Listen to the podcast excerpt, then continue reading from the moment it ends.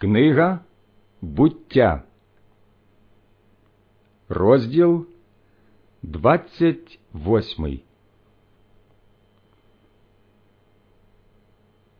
І прикликав Ісаак Якова, поблагословив його і наказав йому, кажучи Не бери собі жінки з дочок Ханаану, встань, іди в Падан Арам, у господу Бетуела, батька матері твоєї, і візьми жінку звідтіля, з поміж дочок Лавана, брата твоєї матері. А всемогутній Бог нехай поблагословить тебе, і нехай зробить тебе плідним та розмножить тебе, щоб з тебе вийшла громада народів.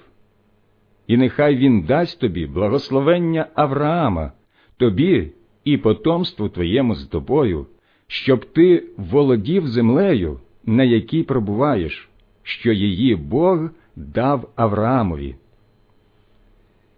І відослав Ісаак Якова, та й пішов він у Падан Арам до Лавана, сина Бетуела, Арамія, брата Ревеки, матері Якова та Ісава.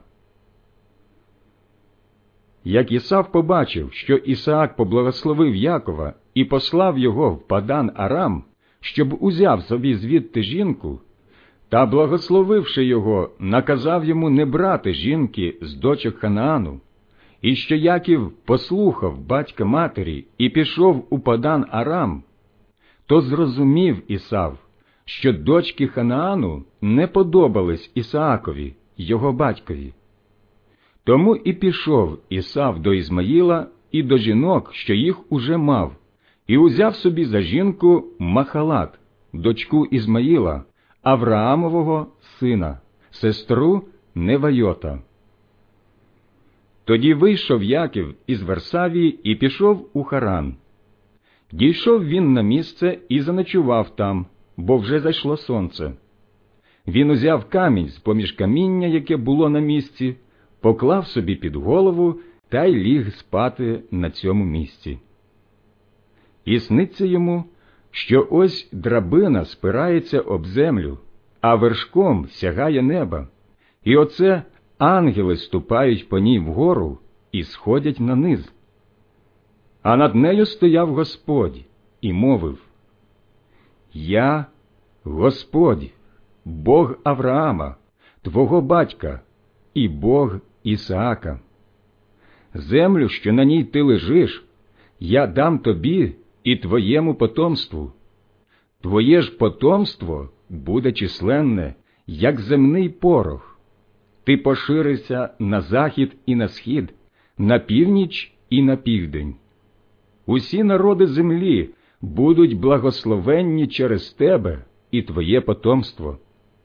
Оце я з тобою і берегтиму тебе скрізь, куди підеш, і поверну тебе назад у цю землю, бо не покину тебе, поки не виконую того, що я тобі обіцяв. Коли ж Яків прокинувся з сну свого, то промовив Направду, Господь є на цьому місці, а я й не знав. І злякався він і каже Яке страшне це місце, це ніщо інше, як дім Божий, і це ворота небесні. Рано вранці встав Яків, узяв камінь, що його був поклав собі під голову, і поставив його, як стовпа, та й налив олії вгорі його. І назвав він те місце Бетел, дім Божий. Однак раніше те місто звалося Луз.